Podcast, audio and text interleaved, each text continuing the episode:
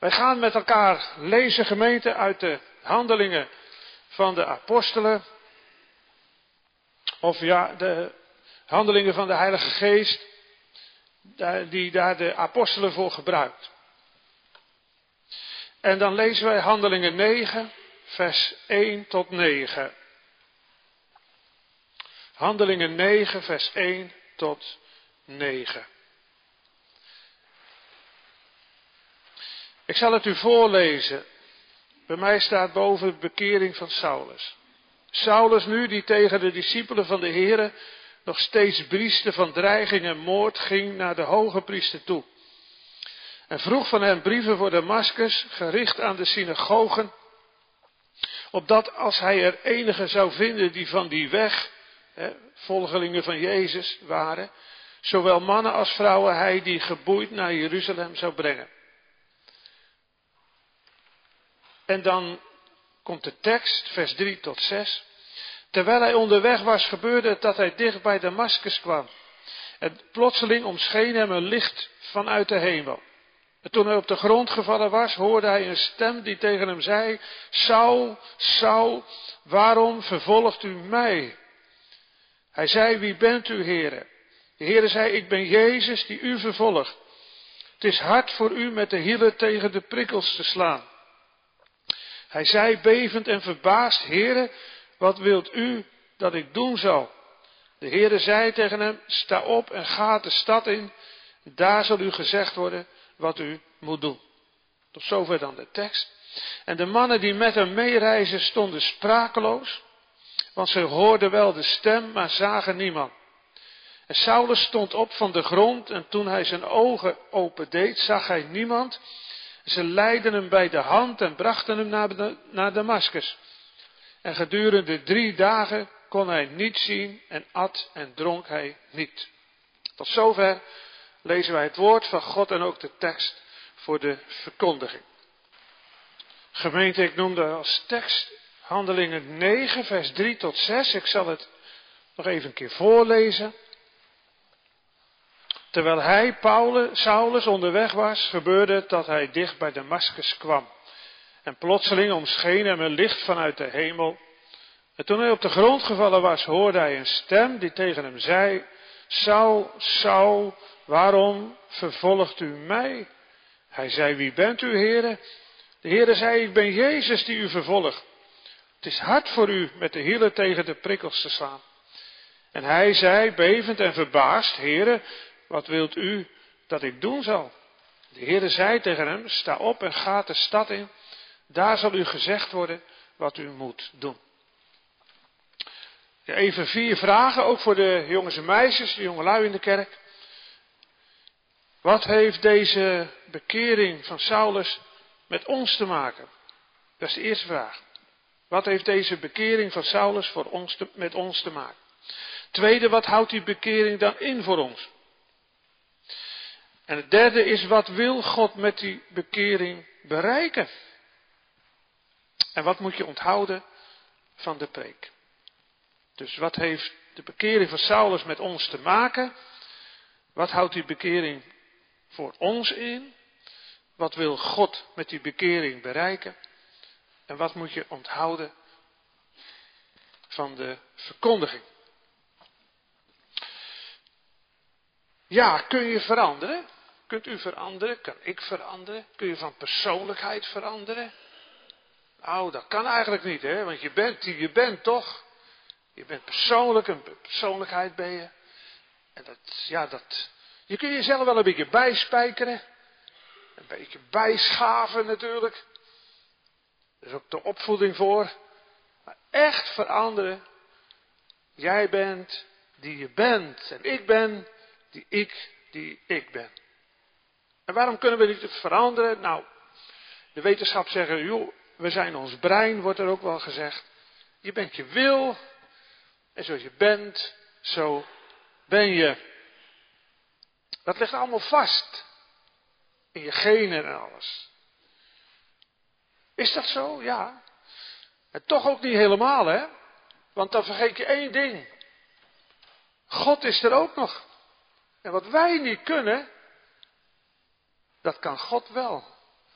God kan mensen tot in de diepste pit van hun leven, tot in hun persoonlijkheid en alles, veranderen.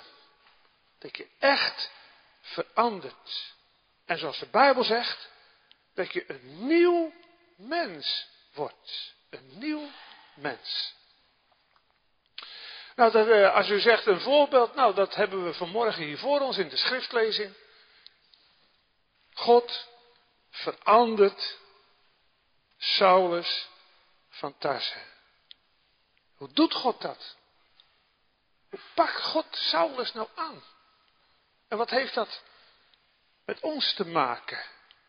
In ieder geval, Saulus krijgt te horen van de Heere God op de weg naar Damascus. Het is hard voor je, Saulus, om de hielen tegen de prikkels te slaan. Om tegen die prikkels in te schoppen. Wat is dat, die prikkels? Nou ja, dan moet je een beetje. In die, in die tijd was dat zo, hè? Dan had je een wagen, een ploeg, ploeg ook.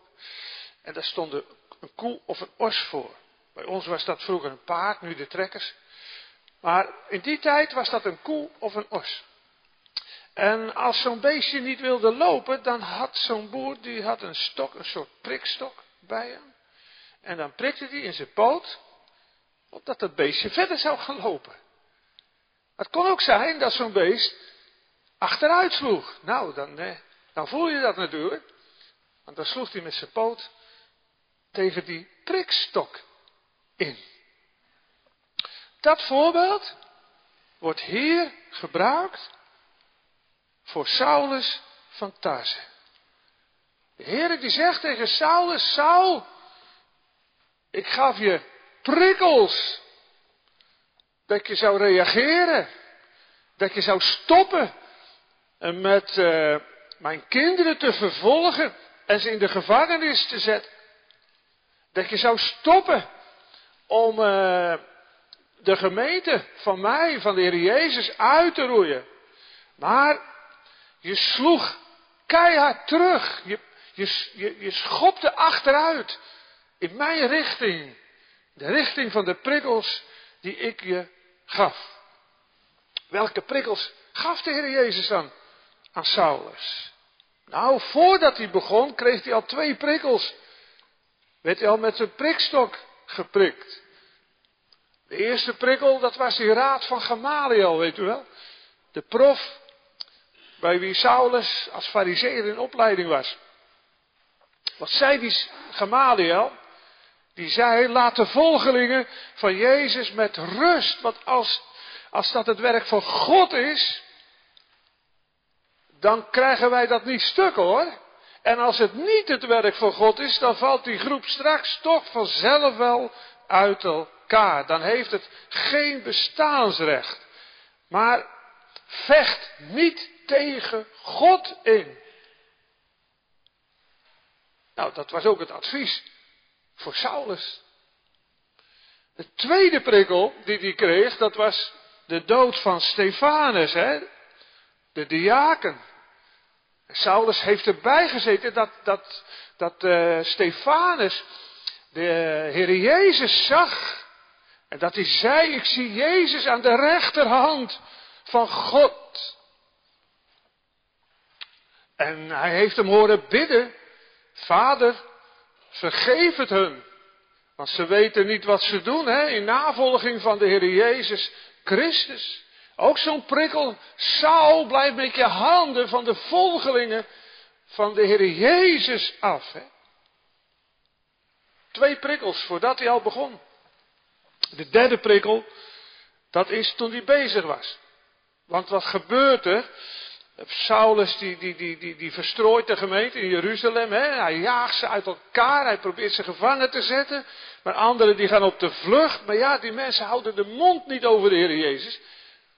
Overal waar ze op de vlucht zijn, daar praten ze natuurlijk over het voorval waarom ze vluchten. Maar ze praten ook over de Heer Jezus Christus. En zo wordt het evangelie, dankzij die vervolging, verbreid In plaats van dat het stopte. Saul, dat hoor je toch ook, man? Het is toch te vergeefs om Jezus te bestrijden. Schop niet zo terug tegen die prikkels die de Jezus je geeft. Schop niet achteruit, want dat moet je wel voelen. Dat is pijnlijk. Dat kan ook niet anders. Want hij krijgt die naam van Jezus, krijgt hij niet uitgeroeid. Maar stoppen? Geen denken aan, nee. Saulus verandert niet. Hij gaat ermee door. Hij schopt in de richting van de Heer Jezus. Schopt hij terug. En hoe, hoe pijnlijk die prikkels misschien ook zijn, hij stopt echt niet. Vastberaden is hij om dit door, hiermee door te gaan. Ja, en eh, allemaal voor God, hè? Hij doet allemaal voor God. Het is wat. Nou, laten we even in de spiegel kijken. Als het gaat om die prikkels van Saulus, krijgen wij ook wel eens prikkels van God. Ik zou het wel denken. Het kan een sterfgeval zijn van een kind van de Heer, misschien je vader, moeder of een familie, een broer. En dat je nadenkt, zo, hier heeft God echt mee te maken. Want als je zo kunt sterven met zo'n uitzicht en zo'n overgave, ja, daar heeft God wel wat mee te zeggen, ook tegen mij. He? Heb je misschien wel eens meegemaakt. Of misschien hebt u wel eens zelf een ongeluk overleefd. En dat u uh, dacht van, nou, dat is ook niet voor niks. Daar heeft God een bedoeling mee in mijn leven. Of misschien bent u wel na een ernstige ziekte, corona, toch weer beter geworden. En dat je denkt, zo anderen niet, ik wel. Wat, wat wil God daarmee? Waarom mag ik nog leven? Maar ook op maatschappelijk gebied kun je soms, ja, soms met een promotie bezig zijn. En dat je zegt, nou, dat is mooi wat voor mij. En je doet je best en je hebt hoop en ze beloven het. En toch gaat het op een gegeven moment even niet door. Dan je, hoe kan dat nou? Zou daar dan iets van de hand van God in zitten? En waarom dan?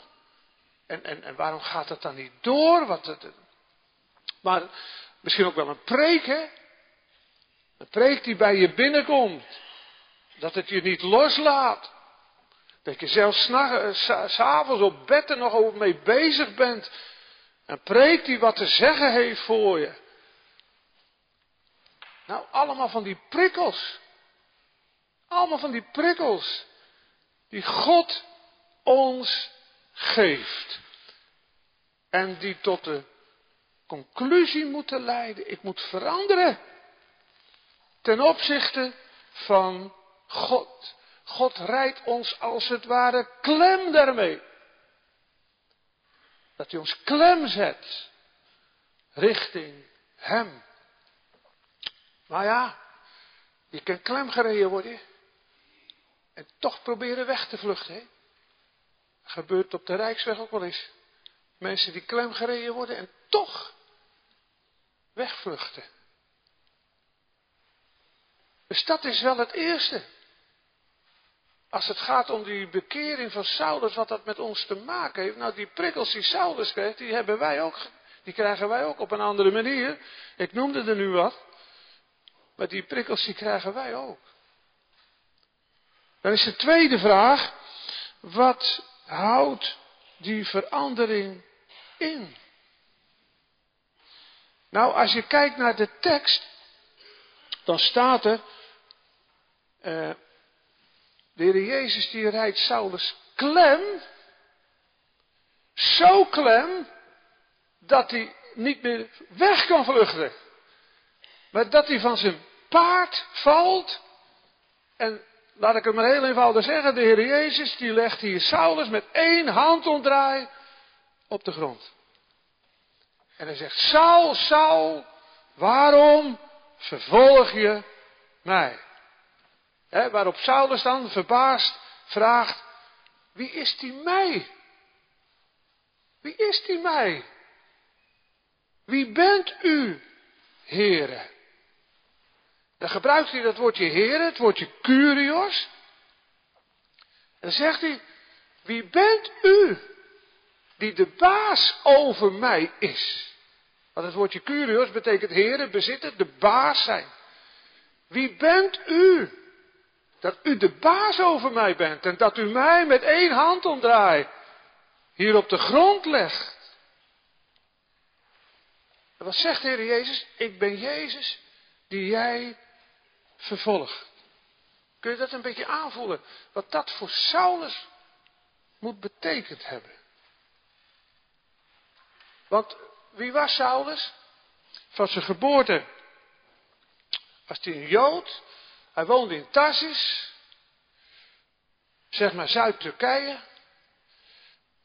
Hij was een Jood in de diaspora. In de, hè, hij was uh, in Zuid-Turkije terechtgekomen.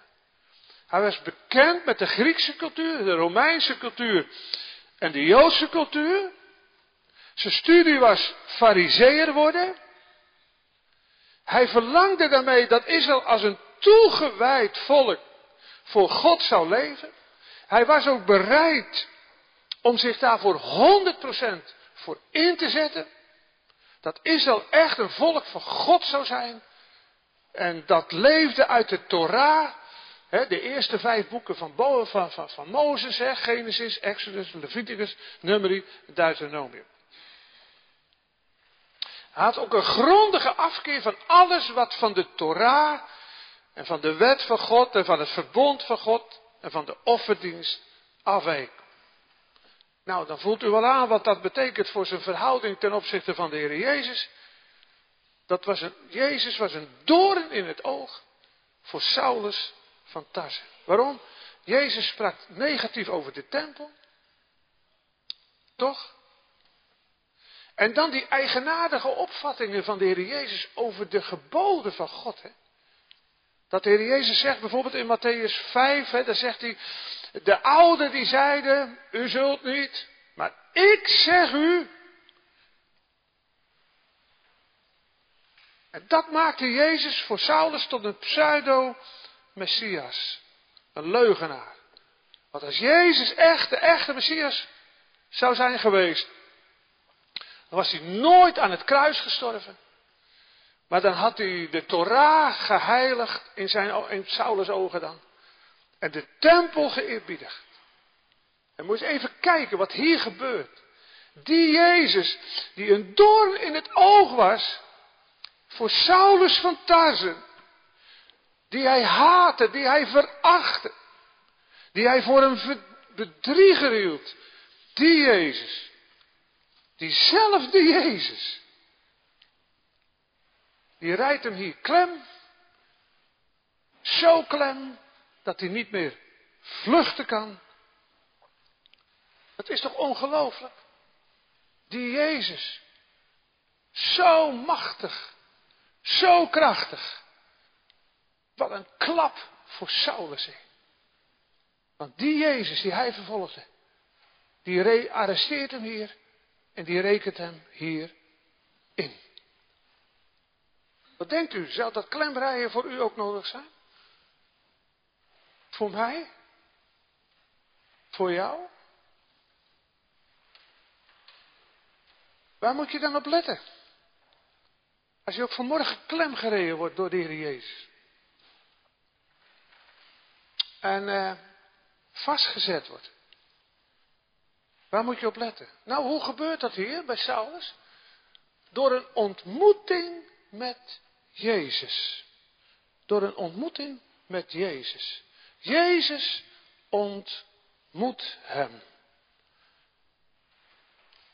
En dat is hier op een hele aparte manier bij Saulus. Daar gaat het allemaal niet over, over al die bijverschijnselen en zo. Maar gebeurt nog. Ook hier vanmorgen door een ontmoeting met Jezus. Dat we de stem van Jezus vanmorgen horen in de verkondiging van zijn woord. Dus ook nu, ja, ook nu. Ook nu hoort u dat Jezus u, jou en mij klem zet.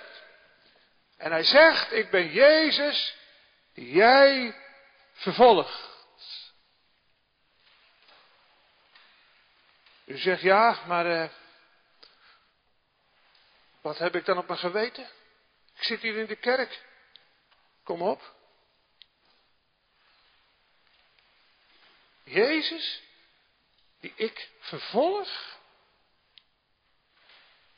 Nou, dat wil ik wel eens weten dan, waar dat dan op vast zit. Want ik ben me van geen kwaad bewust. Nou, dan moet u kijken, het woordje vervolgen. Wat betekent het woordje vervolgen? Dat betekent wegduwen. Niet aan denken. Uitroeien, toch? Hoor je dat? Ik ben Jezus die u wegduwt uit uw leven.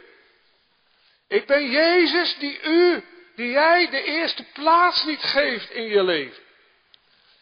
Ik ben Jezus aan wie jij helemaal niet denken wil.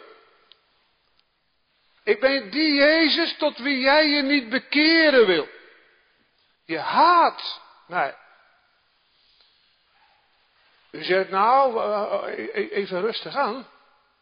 Want dat kunt u beter zeggen tegen mensen in Nederland die afgehaakt zijn. En die van alles doen om die naam van Jezus uit te roeien. Ongelovige BN'ers en politiek en noem maar op. Ja, maar hij zegt het ook vanmorgen tegen u. En tegen jou en tegen mij. Jij vervolgt mij. Hoezo dan? Nou, wat ik jou wil geven aan genade, aan vergeving van je zonden, aan een nieuw leven met mij, zodat je afsterft aan dat oude leven. En dat je echt in een nieuw leven opstaat om mij te volgen, een eeuwig leven. Dat sla jij ook uit de hand. Dat doe je weg. Dat doe je weg. Dat komt later wel, zegt de ander. En nou nog niet. En uh, dat heb ik helemaal niet nodig. Aangrijpend. Klem gereden worden door de Heer Jezus. Dan kom je met je nette leven te staan. Voor God. Ik doe niemand kwaad. Ik geef ieder het zijne, zeggen de mensen wel eens. En dan vragen we altijd maar, maar wat geeft u dan aan God? Als u niks met God hebt. Dan kom je voor God te staan met je kerkelijk leven. Misschien denk je wel, ze mochten we allemaal, eh, ze mochten willen dat iedereen zo deed als ik. Daar kom je klem te staan voor God met het idee van bekering. Dat is voor mensen die uit de goot gehaald worden. Maar niet voor mij die gedoopt bent en beleidenis en alles gedaan. Daar kom je voor God te staan met de overtuiging dat het met jou toch denk ik wel goed zit. En dat er voor jou wel een plekje straks is bij God. Als je dat vergelijkt met anderen, nou dan sta je er aardig goed op, denk je dan. Dan sta je voor God. En dan zegt de Heer Jezus, ik ben Jezus die jij wegduwt, want ik hoor je niet over mijn offer. Mijn offer tot verzoening van de zonde. Ik hoor je niet over het berouw. Dat je berouw gekregen hebt over de dingen van je leven die verkeerd geweest zijn ten opzichte van mij. Daar hoor ik je nooit over. En ik hoor je nooit vragen, o God, leg het bloed van de Heer Jezus over mijn ziel heen. Zodat u me niet aanziet in mezelf, maar dat u me aanziet in de Heer Jezus Christus. Dan duw je Jezus weg. Want het gaat de Heer Jezus om zijn offer. En om zijn genade. En dan ontdek je wat de Heer Jezus echt van je wil. En dat dat er niet bij je is. Je houdt de Heer Jezus als je borg, je middelaar, je zaligmaker buiten de deur. dat houdt die bekering in. Klem gereden worden, gearresteerd. Maar, dat doet de Heer natuurlijk niet alleen maar om, om je klem te rijden. Hij wil er wat mee bereiken in je leven. Kijk maar wat Saulus zegt. Wat wilt u dat ik doen zal? Nou, dat, dat is een move. Dat is een verandering van 180 graden. Saulus die zegt, oh God, ik heb me vergist in u, Heer Jezus. Compleet vergist. U hebt gelijk. En ik heb ongelijk. Zeg maar wat ik doen moet. Ik ben tot uw beschikking. Helemaal. Wat een omslag, hè? Bij Saulus. Met zijn wil, met de diepste pit van zijn leven.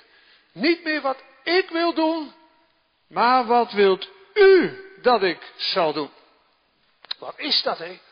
Nou ja, dat is wat Paulus, wat hij later ook zegt. Ik leef, mijn ego, maar ik, ik ben mijn ego niet meer. Nee, dat ego, dat is gekruisigd. En nou leeft de Heer Jezus. Het ego van de Heer Jezus, dat leeft in mij. Door zijn genade. Nou ja, ik weet zeker, als je Saulus van tevoren gevraagd had, hè, toen hij de gemeente van de Heer Jezus vervolgde, van joh, kijk nou maar uit, want straks kom je er zelf ook nog bij. In plaats van dat je het uitgeroeid krijgt. Nou, dan zeg je, waar, zie je me vooraan, hé? Waar zou je mij nou vooraan zien? Kom op. Dat denk je toch zeker niet? Nee, maar waar zie je de Heer Jezus vooraan? Waar zie je de Heer Jezus vooraan? En die krijgt het voor elkaar. Hij rijdt hem klem. Finaal klem. Zo compleet.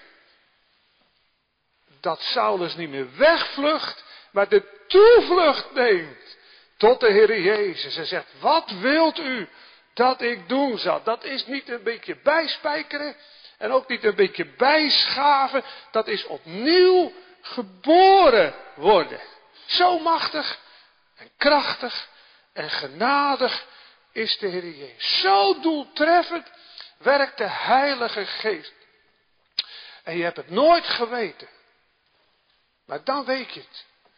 Dat je ontzettend veel van de Heer Jezus kunt houden. Echt hoor. Dat zie je hier bij Paulus. Maar ik ook. Nooit geweten dat je zoveel van de Heer Jezus kunt gaan houden. Die liefde die hierin tot uiting komt. Dus dat, dat is het eerste.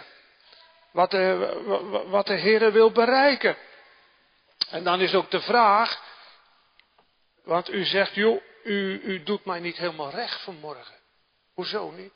Nou, ik ben al gearresteerd, ik ben al klemgereden. En, en, en, en ik weet dit. Ik heb het fout gezien. Ik, ik, ik, ik heb een zonde gehad. Ik heb tegen de Heeren gezond. Ik heb de Heeren weggeduwd. Ook in al mijn vroomheid en kerkelijkheid en alles. Ik wilde het niet geloven. Dat ik dit nodig had. Maar de Heer is in mijn leven gekomen. Hij heeft ook mij klem gereden. Ik heb ook de toevlucht mogen nemen tot Hem. En ik ben ook tot Zijn beschikking nou. En ik mag ook voor Hem leven.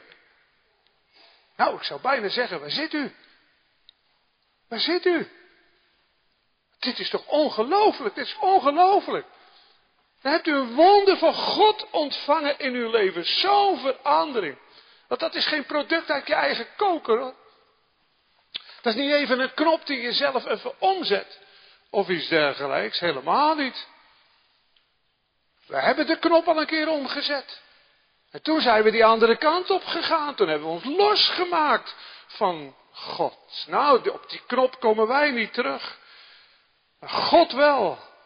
God wel. En God leert ons door zijn genade om weer terug te komen. En hij leert ons, hij rijdt ons klem, maar ook, wat wilt u dat ik doen zal, heren? U zegt, nou, daar ben ik mee bezig. Dat, dat, dat, dat leeft bij mij wel. En dat wil ik ook. Maar ik krijg het maar niet voor mekaar. Ik ben er zo mee bezig. Ik probeer het tot en met. En toch, er is, blijft altijd iets hangen, iets zitten dat ik zeg, nee, dit is het toch nog niet. Nou, wanhoop dan maar aan jezelf, want dit lukt je nooit. Maar wanhoop nooit aan God. Want hij doet met Saulus. Dat is mogelijk. Voor u, voor jou en voor mij ook. En God belooft het ook. Om het te doen, toch? Kijk maar naar zijn belofte. Kijk maar als de kinderen gedoopt worden in de naam van de Vader en van de Zoon en van de Heilige Geest. Kijk maar ook vanmorgen. We worden klemgereden. Zodat we de toevlucht nemen tot de Heer Jezus. En dat zijn verzoenend lijden en sterven, dat dat het rustpunt van ons hart zal worden. Want als je één rustpunt hebt, dan is het dit. Het, het verzoenend lijden en sterven van de Heer Jezus. Dat je daarin geborgen bent. En dat je weet, dat bloed van Christus is ook over mijn leven gelegd. En de Heer ziet me in Hem aan en niet meer in mezelf. Dat is zo'n bevrijding. Dat is ook zo'n heerlijkheid. Maar ook zo'n genade. En het tweede, dat Saulus die zegt, eh, de Heer zegt, ga naar de stad. Daar zal gezegd worden wat u doen moet. Dat is ook weer zo ongelooflijk, hè? Want de Heer is, die, die, die rijdt uh, Saulus niet klem en uh, arresteert hem en zet hem in de gevangenis. Nee, hij geeft hem de vrijheid om uh, overal waar God hem een, een, een, een taak en roeping geeft, om te getuigen van de Heer Jezus Christus. Hij neemt hem aan in zijn dienst. Nou ja, u kent het Nieuwe Testament. Wat denkt u? Zou u het werk, dat zendingswerk in handelingen, die dertien brieven, die er geschreven zijn in de Bijbels, kunt u die wegdenken zonder Paulus? Wat heeft die man, is die tot zegen geweest? Voor de verbreiding van het evangelie. Voor het koninkrijk van God. Maar ook voor de mensen. Kun je zien hè, dat Saulus echt veranderd is. Echt veranderd. Ik ben tot uw Christus is zijn alles. Christus is zijn alles. Hij houdt ongelooflijk veel van de Heer Jezus. Omdat de Heer Jezus hem eerst heeft liefgehad, mag hij ook zo veel liefde aan de Heer Jezus geven. Wat is zijn leven tot eer van God? En hoe is dat met ons? Met u en jou? Als het hier om het koninkrijk van God gaat, wereldwijd of hier in de gemeente, wat er allemaal gedaan wordt hè, in de gemeente voor het koninkrijk van de Heren onder elkaar. Staat uw naam er ook bij? Ben je er ook altijd bij? Kunnen ze de gemeente niet wegdenken zonder jou? Wat nou de gemeente? Dat nou, die, die en die en die. Altijd bezig voor het koninkrijk van God. Waar leef je voor? Waar leef je voor? Hé? Voor jezelf, dat is erg voor God. Dat is ook erg voor je naaste. En ook erg voor jezelf. Want dan heb je nog een verloren leven. En daar ga je ook mee verloren. Toch? Of ben je gearresteerd? Doe je graag mee ook in de dienst van het evangelie in het koninkrijk van de Heer? Daar mag je God wel voor danken. Want dat is zijn verkiezende liefde. En de genade van de Heer Jezus. En de kracht van de Heilige Geest. Die doet dat werk in je. En, en, en, en die werkt dat uit voor je. Zie je waar, het, waar de Heer ons voor nodig heeft? Waar bekering voor is. Om tot zijn beschikking te zijn. En om dienstbaar te zijn in zijn koninkrijk. En dan het laatste. Wat moet je onthouden van de preek? Nou, onthoud dit. Neem het mee. Geef het door. Je kunt echt veranderen. Echt een nieuw mens worden. Met de diepste pit van je leven. Dat is mogelijk bij God.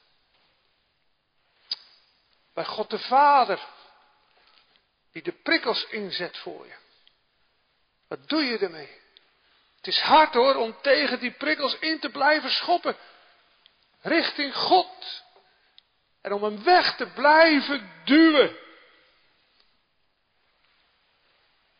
Maar weet je, maak van deze belofte dat God prikkels inzet. Maak daar een gebed van. En zeg, oh God, wilt u dat ook bij mij doen? Wilt u mij klemrijden? Zodat ik niet meer weg kan vluchten. Maar de toevlucht neemt tot u. Opdat ik echt een nieuw leven ontvang. Een leven in, in de vrees. De vrezen van de Heer. De tere liefde voor de Heer. Die tere, die hartelijke liefde voor de Heer Jezus. Dat je veel van de Heer Jezus Dat bewaart je ook, jongelui, voor heel veel zonde. Ik zeg niet altijd voor alles. Maar als je dicht bij de Heer Jezus leeft, in tere liefde voor de Heer Jezus, kun je voor een hoop zonde bewaard worden. Maar de Heer Jezus, die zet zijn liefde in om je te veranderen. En om je van die brede weg af te halen. En op de smalle weg te zetten achter hem aan. Dat is die hartgrondige bekering, die krachtdadige bekering die iedereen nodig heeft. Of het plotseling gebeurt of langzamerhand. Neem het mee.